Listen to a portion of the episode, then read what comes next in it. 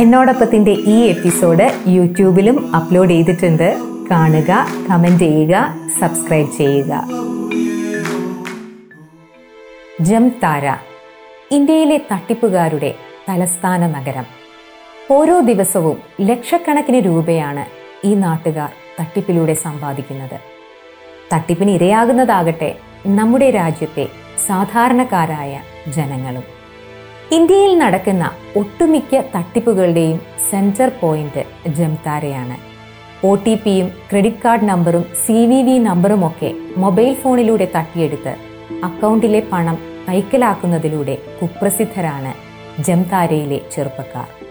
എന്തുകൊണ്ടാണ് ബാങ്കുകൾ പോലും ഒ ടി പി ഷെയർ ചെയ്യരുത് സെക്യൂർഡ് അല്ലാത്ത ലിങ്കിൽ ക്ലിക്ക് ചെയ്യരുത് എന്നൊക്കെ പറഞ്ഞാലും ഇതൊന്നും ശ്രദ്ധിക്കാതെ ഇത്തരത്തിലുള്ള തട്ടിപ്പുകളിൽ ആളുകൾ അകപ്പെട്ടു പോകുന്നത്.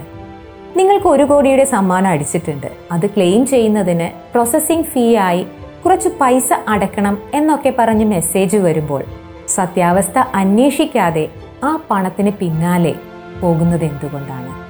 എളുപ്പത്തിൽ പണം നേടിയെടുക്കാനുള്ള ആഗ്രഹം. അതെ അത് തന്നെയാണ് ഇത്തരം ചതിക്കുഴികളിൽ അകപ്പെടാൻ വഴിവെക്കുന്നത്. നമസ്കാരം. ഞാൻ റെനീഷ്യ. ചിന്തകളും വിശേഷങ്ങളുമായി എന്നോടൊപ്പത്തിന്റെ പുതിയൊരു എപ്പിസോഡിലേക്ക് സ്വാഗതം.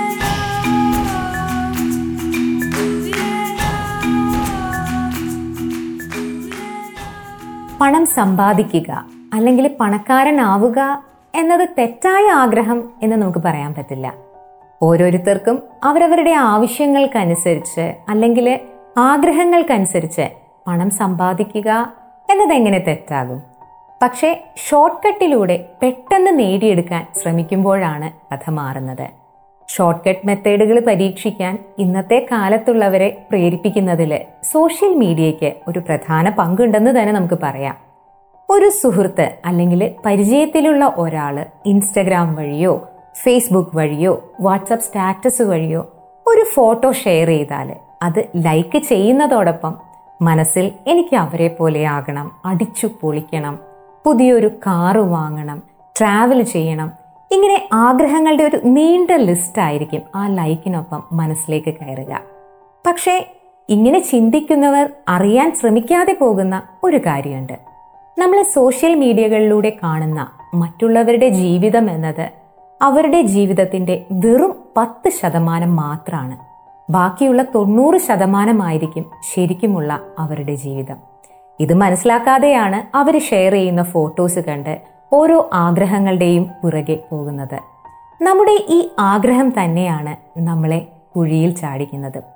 ഓൺലൈൻ ഗെയിം കളിച്ച് കോടികൾ സമ്പാദിക്കാം എന്ന് കരുതി കളിച്ച് കളിച്ച് അവസാനം കടക്കിണിയിൽപ്പെട്ട് ജീവിതം തന്നെ നഷ്ടപ്പെട്ട എത്രയോ പേരല്ലേ? പണ്ടൊക്കെ ചീട്ട് കളിച്ച് കടം കയറി ജീവിതം തന്നെ ഇല്ലാതായവരുടെ പുതിയൊരു വേർഷൻ. ഇന്നും മാസത്തിൽ ഒരു തവണയെങ്കിലും നമുക്ക് കോൾ വരാറില്ലേ? നിങ്ങളുടെ കെ വൈ സി അപ്ഡേറ്റ് ചെയ്യണമെന്ന് പറഞ്ഞ് അല്ലെങ്കിൽ നിങ്ങൾക്ക് പേഴ്സണൽ ലോൺ പാസ്സായിട്ടുണ്ട് അല്ലെങ്കിൽ ക്രെഡിറ്റ് കാർഡ് വേണോ എന്നൊക്കെ പറഞ്ഞിട്ട് ഞായറാഴ്ചകളിൽ വരെ കോൾ വരാറുണ്ട്. ഒരിക്കലൊരു ഞായറാഴ്ച ഇത്തരത്തിലൊരു കോൾ വന്നപ്പോൾ ഞാൻ അവരോട് ചോദിച്ചത് സൺഡേയും വർക്കിംഗ് ആയ ഏത് ബാങ്കാണുള്ളതെന്ന് ഈ ഒരു ചോദ്യം കേട്ടതും അവർ ഫോൺ പെട്ടെന്ന് ഡിസ്കണക്ട് ചെയ്തു. മറ്റൊരു ദിവസം എനിക്ക് വേറൊരു കോൾ വന്നപ്പോൾ ഞാൻ ചോദിച്ചത് ഏത് ബ്രാഞ്ചിൽ നിന്നുമാണ് നിങ്ങൾ വിളിക്കുന്നതെന്നാണ്. എറണാകുളം ബ്രാഞ്ചിൽ നിന്നും എന്നാണ് എനിക്ക് തമിഴ് കലർന്ന മലയാളത്തിൽ അവർ മറുപടി നൽകിയത്.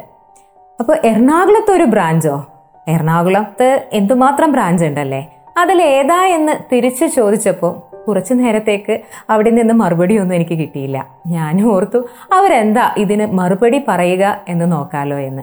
കുറച്ച് കഴിഞ്ഞപ്പോൾ തന്നെ ഉത്തരം വന്നു വൈറ്റില ഞാൻ ചോദിച്ചു നിങ്ങൾക്കൊന്നും ഒരു പണിയുമില്ലേ ഇങ്ങനെ പറ്റിച്ച് ജീവിക്കണോ എന്ന്? ഉടനെ ഫോൺ ഡിസ്കണക്റ്റ് ആയി. നമ്മളെ പറ്റിച്ചിട്ട് കയ്യിലുള്ളത് മുഴുവൻ എടുത്തുകൊണ്ടു പോകാൻ ഈ കൂട്ടർക്ക് വലിയ നേരമൊന്നും വേണ്ട.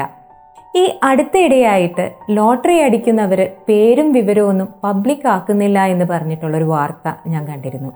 മുൻപ് ലോട്ടറി അടിച്ച ഒരാൾക്ക് അയാളുടെ പേരും വിവരവും പുറത്തു വന്നതോടെ നേരിടേണ്ടി വന്ന ഒരുപാട് പ്രശ്നങ്ങളെക്കുറിച്ച് അറിഞ്ഞതോടെയാണ് പിന്നീടുള്ളവര് ഈ പേരും വിവരവും പബ്ലിക് ആക്കണ്ട എന്ന് തീരുമാനിച്ചത്. സമ്മാനം അടിച്ചു എന്നറിഞ്ഞാൽ പരിചയമില്ലാത്തവർ വരെ പണം ചോദിച്ചു വരാറുണ്ടത്രേ. ലോട്ടറി അടിക്കുക എന്നത് ഒരു ഭാഗ്യം തന്നെയാണല്ലേ? പക്ഷേ ആ ലഭിച്ച പണം ബുദ്ധിപരമായി ഉപയോഗിക്കുക എന്നതാണ് പ്രധാനം. It's not how much money you make but how much money you keep എന്ന് പറയാറുണ്ട്. സമ്മാനം അടിച്ചിട്ട് വർഷങ്ങൾക്ക് ശേഷം കിട്ടിയതെല്ലാം നഷ്ടപ്പെട്ട് പഴയതുപോലെ ജീവിക്കേണ്ടി വന്ന നിരവധി ആളുകളെ കുറിച്ച് നമ്മൾ വായിച്ചിട്ടുണ്ട്.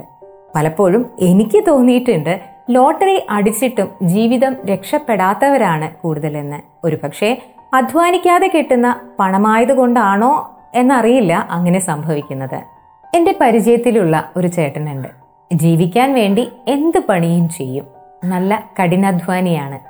പക്ഷെ ഒരൊറ്റ കുഴപ്പേ ഉള്ളൂ. ഇടയ്ക്കിടയ്ക്ക് ഈ കഷ്ടപ്പെട്ടുണ്ടാക്കിയ പണം കൊണ്ട് ഭാഗ്യം പരീക്ഷിക്കാനായിട്ട് പോകും. ഒരു തവണ ആ മാസം ജോലി ചെയ്തുണ്ടാക്കിയ മുപ്പതിനായിരം രൂപയ്ക്കും ഈ ചേട്ടൻ ലോട്ടറി ടിക്കറ്റ് എടുത്തു. പക്ഷേ ഭാഗ്യം തുണച്ചില്ല.